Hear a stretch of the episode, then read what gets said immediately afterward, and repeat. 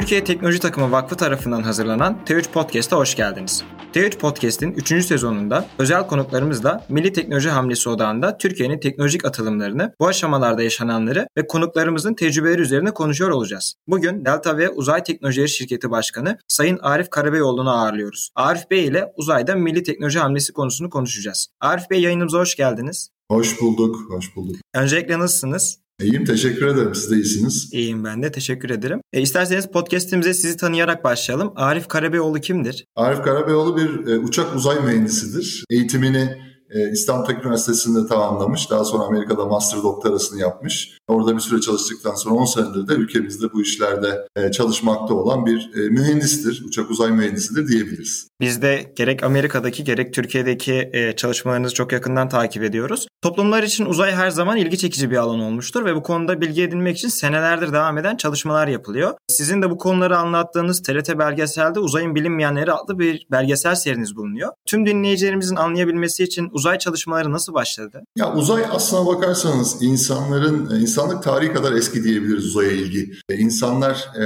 ilk yıllardan beri, binlerce yıl öncesinden beri çıplak gözlerle yıldızları aslında uzayda gördükleri cisimleri incelemişler. E, bunlarla ilgili e, bilimsel bilgiler oluşturmaya çalışmışlar ve astronomi biliminin temellerini atmışlar aslına bakarsanız. Astronomi ilk bilim alanlarından bir tanesi. Dolayısıyla çok çok önemli olmuş uzay ilk yıllarından beri insanlığın. Tabii 1600'lü yıllarda teleskobun icadından sonra artık insanlık e, uzayla ilgili çalışmalarını çok daha efektif bir şekilde yapmaya başlamış. Çünkü uzayın çok daha derinliklerini görme şansı elde etmişler. E, bunun üzerine fizik biliminin de gelişmesiyle beraber hem astronomi hem kozmoloji alanları çok hızlı gelişmiş. Bu ne demek? Aslına bakarsanız hem evrenimizi, çevremizi çok daha iyi tanıyıp anlamaya başlamışız diyebiliriz. Benim alanım olan aslında uzaya erişim ve uzaydaki çalışmaların başlangıcı ise aslına bakarsanız roketçilik tarihiyle beraber gelişiyor. Çünkü roketler olmadan biliyorsunuz uzaya ulaşmamız mümkün değil, uzaya erişmemiz mümkün değil. E, roketçilik de 1940'lardan sonra aslında şu andaki ileri seviyelerine ulaşmış oluyor.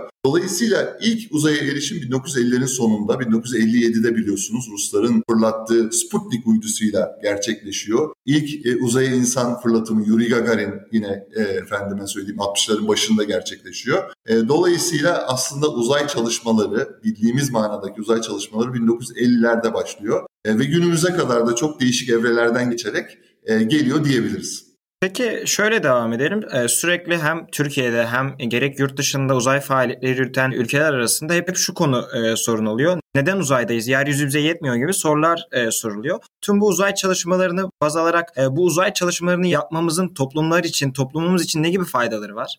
Bakın ben bu soruyu ortaokuldan beri cevaplayan bir insanım. Çünkü o yıllarda da uzay merakım vardı. Hep sorarlardı, öğretmenlerim bile sorardı yani ne gerek var bu kadar aç insan varken uzaya niye gidiyoruz diye. Ben şöyle düşünüyorum yani aslına bakarsanız hani bunlar birbirini aslında tamamlayıcı unsurlar. Hani günün sonunda uzaya gitmek aslına bakarsanız dünyadaki problemlerimizi çözmemize de faydalı olacağına inanıyoruz biz. Ama çok daha açık ve net bir şekilde bu soruya bugünlerde cevap verebiliyoruz. Neden uzay sorusuna. Bir kere her şeyin başında teknolojilerin geliştirilmesi. Uzay için geliştirdiğimiz teknolojiler bugün yeryüzünde kullanılıyor. Bunlar gerçekten hani günlük hayatımıza giren e, maddeler var. Teflon gibi efendime söyleyeyim. Onun ötesinde mevcut uzay teknolojilerin dünyada yansımaları var. Bugün siz arabaya binip bir yere gitmek istediğiniz zaman bir navigasyon yani yer bulmak için e, girdiğiniz zaman telefonunuza bir adresi sizi oraya götüren aslında bir uzay teknolojisi. Uzaydaki uydular aracılığıyla yapılıyor. E, televizyonunuzu açtığınız zaman aslına bakarsanız aldığınız sinyaller uzaydan geliyor. E, bazı yerlerde telefonunu çekmediği bölgelerde telefonla konuşabilmenin yöntemi uzay. İnternete bağlanmanın yöntemi de çok yakında uzay olacak. Dünyayı gözlemlemek açısından uzay çok önemli. Meteoroloji açısından çok önemli. Bugün havayı çok iyi anlıyorsak, e, çok iyi tahminlerde bulunabiliyorsak bunun en önemli sebebi uzaydan gözlemleme yapabilmemiz diyebiliriz. Ve başka bir yönü de ileride yapacağımız aslında geliştirmeler açısından uzay çok önemli. Mesela yeryüzünde üretemeyeceğimiz birçok teknoloji var yer çekimi dolayısıyla. Bunları uzayda çok daha kolay ve maliyet etkin bir şekilde üretebileceğiz. E, dolayısıyla ilerisi için teknolojik sebepler var, stratejik konular var. Dünyada gerçekten var olmamızın e, yönü, insanlık olarak yolu aslına bakarsanız uzayda başarılı olmamız. Mesela meteorlar, meteorlar biliyorsunuz 65 milyon yıl önce e, dinozorların aslında sonunu getirmiş. İnsanlığın da sonunun getirilmemesi için aslında bizim dünyayı korumamız gerekiyor. Bunu da yapmanın yolu uzaya ulaşmak ve dünyayı koruyabilmek diyebiliriz. Ülkelerin savunması açısından uzay çok önemli. Çok stratejik bir konu. İtibar açısından çok önemli. Biliyorsunuz bugün artık uzaya gidip uzayda bir şeyler yapabilmek bir itibar meselesi ülkeler açısından. Dolayısıyla şunu söyleyebiliriz. Yani ülkelerin e, dünyada söz sahibi olabilmesinin yolu uzayda var olmaları diyebiliriz. Bunun ötesinde ekonomik yönü var. Uzayın 1 trilyon dolarlık bir market, segment olacağı söyleniyor önümüzdeki 10 sene içerisinde.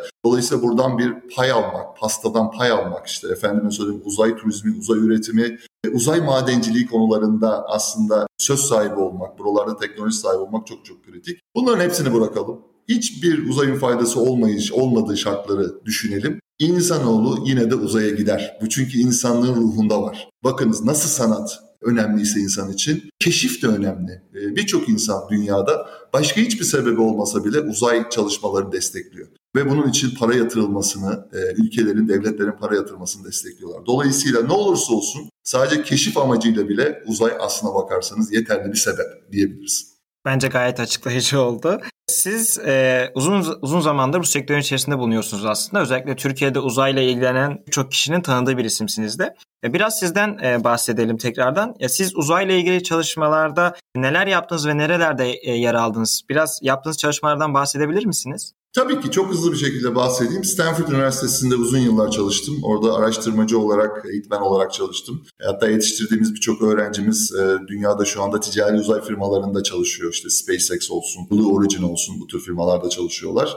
Birçoğu da önemli pozisyonlara geldiler. Gerçekten iyi öğrencilerimiz var diyebiliriz oralarda. Üniversiteden çıktıktan sonra Space Propulsion Group diye bir e, firma kurdum Amerika'da. Bu firma aslına bakarsanız hibrit roket teknolojileri geliştiren bir firma oldu. Daha sonra başka alanlara da girdi ama hani böyle bir teknoloji firmasının kurul, kurulması ve yönetilmesi alanlarında çalıştım. Burada NASA Hava Kuvvetleri, Amerikan Hava Kuvvetleri, efendime söyleyeyim FAA gibi birçok organizasyonla beraber çalışmalarımız oldu. E, ticari uzay alanının ilk başladığı yıllardan beri içindeyim diyebilirim. İşte Virgin Galactic firması var biliyorsunuz. Uzaya yolcu atan aslına bakarsanız turist atmayı planlayan bir firma. İşte bu firmaya 10 sene kadar e, yardımcı oldum, danışmanlık yaptım. Emniyetli bir şekilde aslında bu insanların uzaya gönderilmesi için çalıştım diyebilirim. Bir 10 senedir de Türkiye'de devam ediyoruz çalışmalarımıza. Ee, çok heyecanlı bir şekilde. Delta V firması biliyorsunuz. Onun kurulmasına ön ayak olduk. Ee, şimdi Delta V uzaya ulaşan firmalarımızdan bir tanesi Türkiye'de. Bir de Selçuk Bayraktar Bey'in kurduğu biliyorsunuz Fergani firması var. Orada da teknoloji lideri olarak e, elimden geldiği kadar yardımcı olmaya çalışıyorum diyebilirim.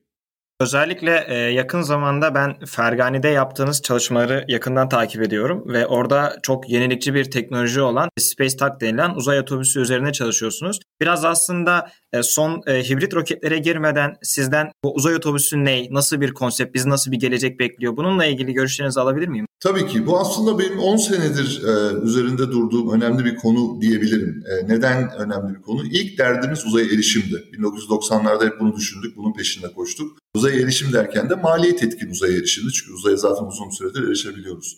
Bunu SpaceX başardı. Hani mal, uzaya erişim maliyetlerini işte beşte bir seviyesine düşürdü diyebiliriz. Daha da düşme olasılıkları var. E, yeni teknolojilerle daha bile düşebilir. E, uzaya çok e, nispeten maliyet etkin bir şekilde ulaşabildiğimiz bir durumda birçok uz- e, uydunun, uzay aracının uzayda bulunacağını düşünürseniz ki önümüzdeki 10 yıl içerisinde 100 bin tane uzay aracından bahsediyoruz. Bu uzay araçlarının uzay içerisinde aslında hareket ettirilmesi çok çok önemli bir konu olarak ortaya çıkıyor. Çünkü şöyle düşünebilirsiniz bir fırlatma aracı 20-30 tane uyduyu aynı yörüngeye bıraktıysa bu uyduların değişik yörüngelere taşınması önemli bir iş. Bu uzay taşımacılığında bizim e, Space Duck dediğimiz yörünge transfer aracı için önemli bir uygulama. Bunun ötesinde ömrü dolan uyduların uzaydan temizlenmesi, çıkarılması çok önemli bir uygulama. Yine bunu Space Duck'la yapabilirsiniz. Uyduların uzayda ömrünün uzatılması da çok önemli bir uygulama. Çünkü burada aslına bakarsanız ne yapıyorsunuz? Ee, uzayın çöplük miktarını azaltıyorsunuz. Çünkü ömürlerini uzaltarak, e, arttırarak e, uyduların. Ve en nihayetinde gezegenlere yapacağınız misyonlarda yani derin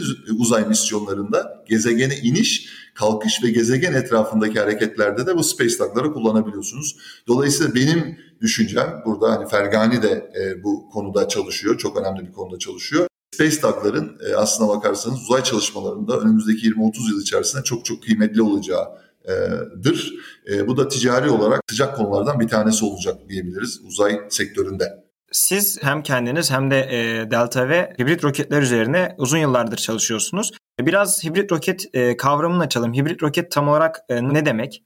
E, hibrit roketten önce hızlıca istiyorsanız çok hızlı bir şekilde roketlerden bahsedeyim. Dinleyicilerimiz roketler hakkında da hızlıca bilgilenmiş olurlar. Roketlerde ne yapıyoruz biliyorsunuz? Bir kütleyi çok yüksek hızlarla dışarı atmak suretiyle ileriye doğru bir itki kuvveti sağlıyoruz. Bu Newton'un çok basit bir prensibinden kaynaklanıyor. E, lisede, ortaokulda hatta öğrendiğimiz e, bunlar fikirler. E, ne oluyor? Bu kütleyi fırlatıyorsunuz çok yüksek hızlarla. Bu e, kütleyi çok yüksek hızlı, hızlarla fırlatmanın yolu buna bir enerji vermek. Siz bu enerjiyi kimyasal reaksiyonlarla sağlıyorsanız, biz bunlara kimyasal roketler diyoruz.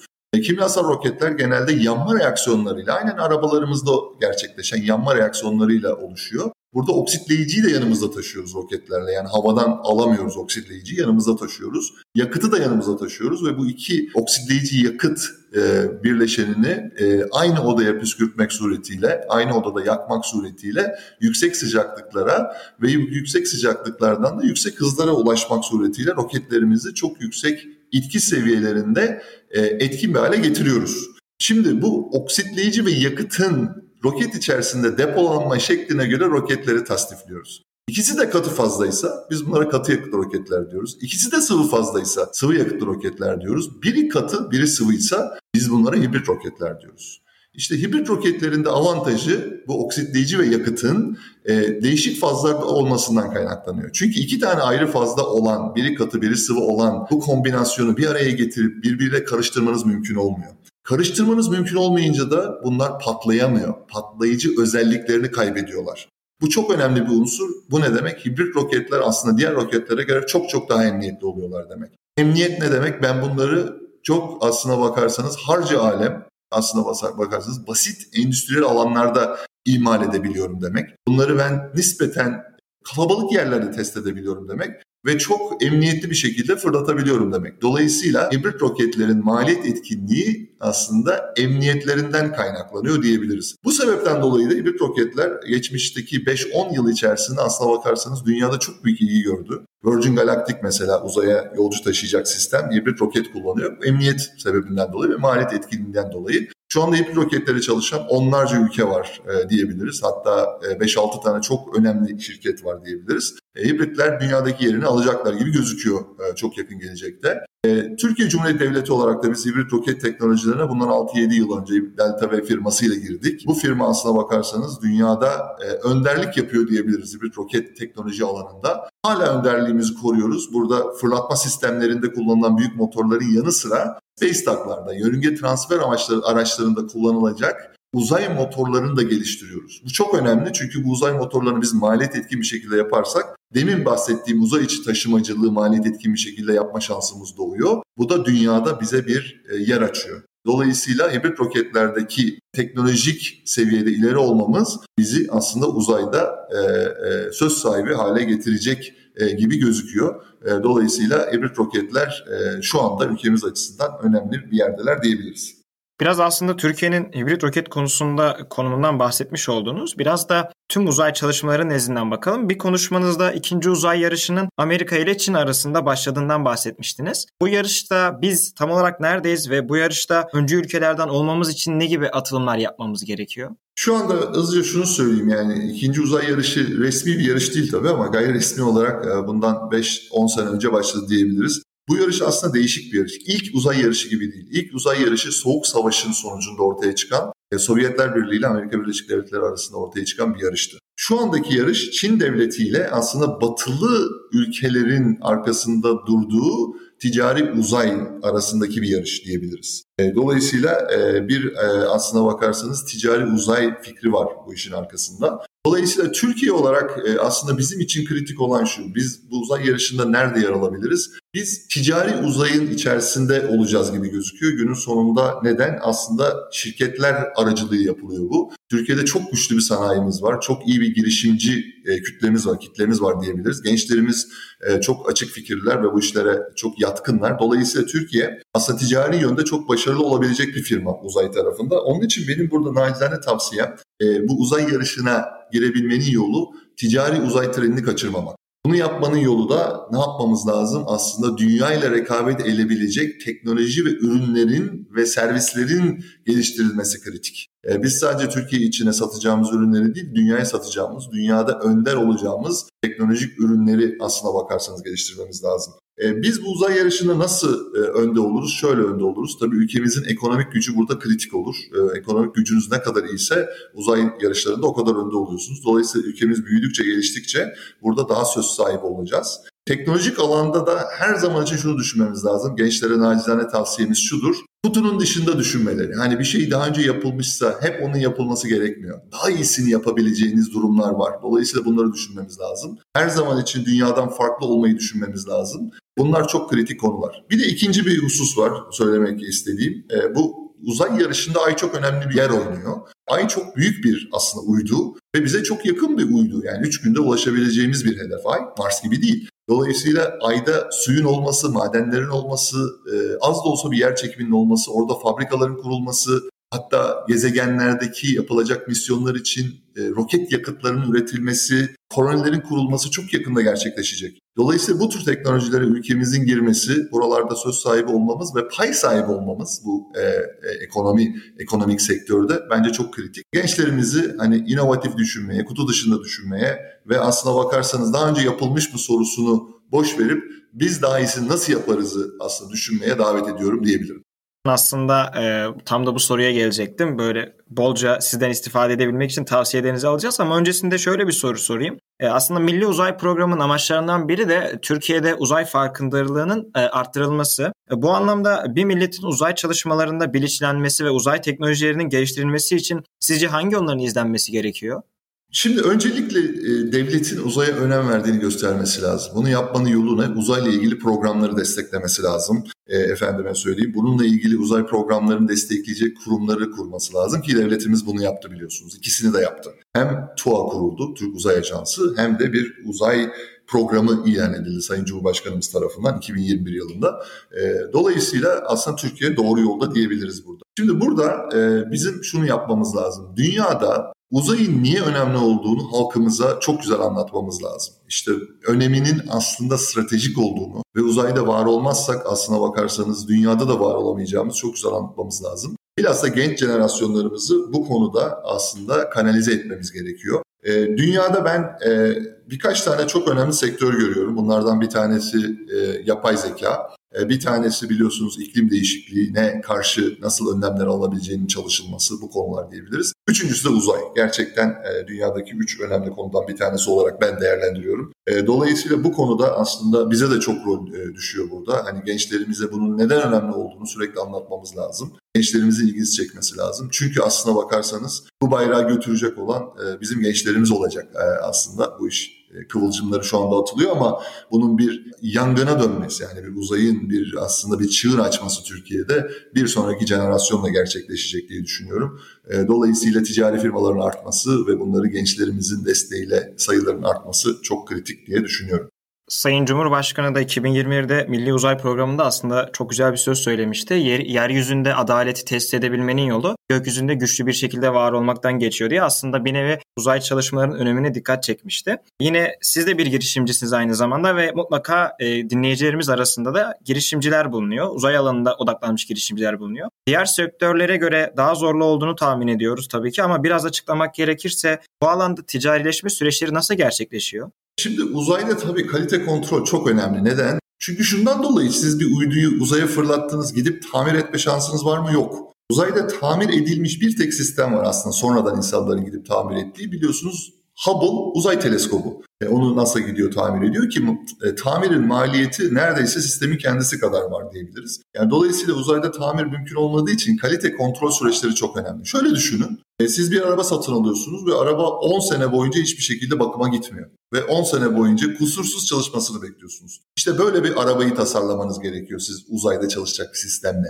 Dolayısıyla uzayın zorluğu buradan geliyor. Eskiden çok zordu uzay çünkü uzaya ulaşmak da çok pahalıydı. Şu anda artık e, rahatlatıcı bir unsur var. O da artık uzaya ulaşmak eskisi kadar zor ve pahalı değil. Dolayısıyla artık uzay kalifikasyonunu yapmak nispeten daha kolay. Bunu daha küçük firmalar gerçekleştirebiliyorlar. Dolayısıyla uzaya çıkmak, uzayda uzayda çalışacak ürünleri üretmek, teknoloji geliştirmek şu anda eskisine göre 10, 20, 30 kat daha e, maliyet etkin diyebiliriz e, birçok yönlerden dolayı. E, dolayısıyla bizim burada gençlere tavsiyemiz şu, her zaman için e, dünya ile rekabet edecek ve maliyet etkin uzay ürünlerinin, komponentlerinin, teknolojilerinin, sistemlerinin ve servislerinin geliştirilmesi çok çok önemli. Şu anda ticari uzay dünyada bir kırılım anında. Gerçekten dünyada çok heyecan verici bir noktadayız uzayda ve 10 sene sonra bu fırsat kalmayabilir. Onun için zaman şimdi. E, ona altını çizmek istiyorum. Gençlerimizin bunu çok iyi anlaması lazım. E, şu anda aslında bu işe girmemiz lazım ve fikirlerimiz de yani girişimcilerimiz de bu alanda olmamız gerektiğine ben kesinlikle inanıyorum. Uzay üzerine yapılan çalışmalar çok fazla zaman ve emek gerektiriyor aslında. Bunların sonuçlarını görmek de e, uzun e, vakitler alabiliyor. Bu noktada uzay üzerine çalışmalar yapan e, sizin gibi insanların temel motivasyon kaynağı ne oluyor? Her sabah uyandığımızda aslında yaptığımız işin zorluğu belli. Hani uzayda iş yapmak hiç kolay değil. Yani sistemlerin çalışması zor.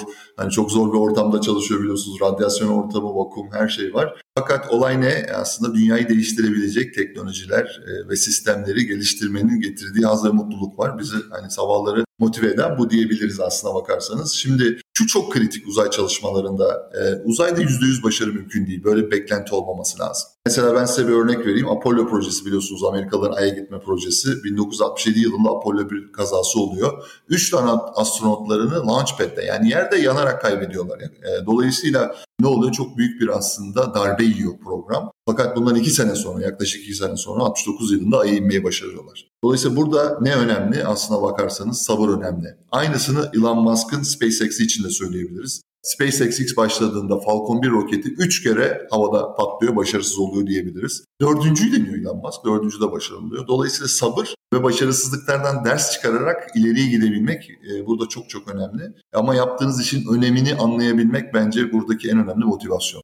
T3 Vakfı olarak biz çok geniş bir kitleye hitap ediyoruz. Siz bir yönetici, bir mühendis kimliğinizin yanında aslında aynı zamanda bir akademisyensiniz ve benim de çok yakından takip ettiğim, sık sık makalelerinden faydalandığım bir akademisyensiniz. Bu gençler içerisinde hatırı sayılır uzay ile ilgilenen gençlerimiz de bulunuyor. Siz uzun yıllar Amerika'da da bulundunuz. Sizin önceki soruda bahsettiğiniz bir girişiminiz de e, bulundu. Bu anlamda yurt dışı tecrübeniz de bulunuyor. Ülkemizde uzay sektörüyle ilgilenen gençlere bir tavsiye olarak sormak istesek, uzay teknolojileri üzerine kariyer planlamak isteyenlerin hangi niteliklere sahip olması gerekir? Öncelikle sabır. Onu gördüm yani hatta hatta uzayda başarılı olan birçok insanla tanıştık. Hani Elon Musk'a bakıyorsunuz, benzerlerine bakıyorsunuz. Hani birçok arkadaşımız da oldu. E, burada en önemli unsur sabır ve her durumda hedefe kitli olmak. Hedefiniz olacak ve hedef için peşinde koşacaksınız, yılmadan gideceksiniz. Bence birinci özellik bu e, başarı için. İnovatif olmak yani yeni e, yenilikleri ortaya koyabilmek. Yani çok iyi bir mühendis olabilirsiniz, çok iyi her şeyi çok iyi anlıyor olabilirsiniz ama yeni bir şey ortaya koymak başka bir karakterdir. Dolayısıyla kutunun dışında düşünmek hep söylediğim gibi çok çok önemli. Bilim ve mühendislik kanunlarına hakim olmak çok önemli. Burada öğrencilerimize, gençlerimize şunu söylemek istiyorum. Dersleriniz önemli. Bakın yarışmalar falan bunlar hepsi önemli ama bunların ötesinde dersleriniz çok çok önemli. Neden? Mühendisliği ve fiziği, kimyayı bu temelleri alın, alamazsanız ileride iyi işler yapmanız mümkün değil. Ee, iyi roketçiler, iyi uzaycılar, hani iyi entrepreneurlar hatta onu da söyleyeyim. Bilimin ve mühendisliğin temellerini çok iyi anlayan insanlardan çıkıyor. Dolayısıyla derslerinize yüklenin. Bir akademisyen olarak, bir e, hocanız olarak bunu söyleyeyim. Başarının bu arada hiçbir zaman tek bir formülü yoktur. Her başarı e, kendine hastır. Fakat e, temel prensipler bahsettiğim gibi ve en önemlisi tekrar altını çizeceğim. Sabır ve hedefe kitle olmak, her durumda hedefin peşinde koşmak, yılmadan gitmek birinci derecede önemli diye düşünüyorum. Kendime de baya nasihat çıkardım buradan. Teşekkür ederim. Peki tüm konuştuklarımızı toparlayacak olursak bu çalışmaları milli bir şekilde gerçekleştirmemiz neden gerekli? Podcast'imizin başında da geçen milli teknoloji hamlesine milli uzay çalışmaları nasıl katkı sağlayabilir?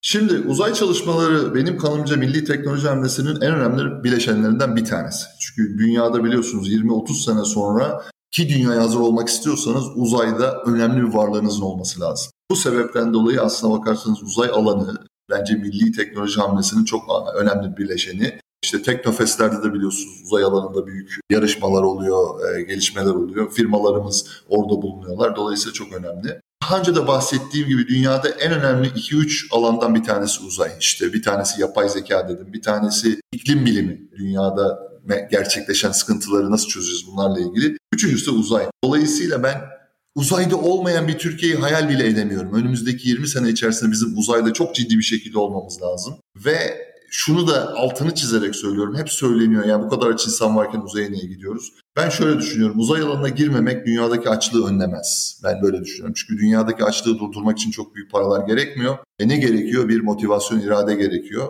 Bunun aksine aslında e, uzayın en büyük özelliği insanlığı bir araya getirmesi. Bunu önceki programlarda görüyoruz. Soğuk Savaş'ın en çetrefilli yıllarında bile Amerika ile Rusya'nın 1975 yılında biliyorsunuz Soyuz Apollo programında uzayda el sıkışması var astronot ve kozmonotların. Dolayısıyla e, bu özellik dünyadaki temel problemlerin çözülmesi için faydalı olabilir. Ben uzayın burada önemli bir rol oynayacağını da düşünüyorum. Uzay çalışmanın başka bir önemi ise dünyanın aslında ne kadar değerli olduğunu görüyoruz. Çünkü uzaya gittiğiniz zaman, gezegenlerde yaşamayı düşündüğünüz zaman buralarda yaşamanın ne kadar zor olduğunu anlıyoruz ve dünyanın kıymetini anlıyoruz. Bu da belki dünyaya daha iyi sahip çıkmamızı, daha iyi korumamızı getirecek. Yani uzayın başka e, faydalarından bir tanesi bu diyorum. Şunu altını tekrardan çizeyim.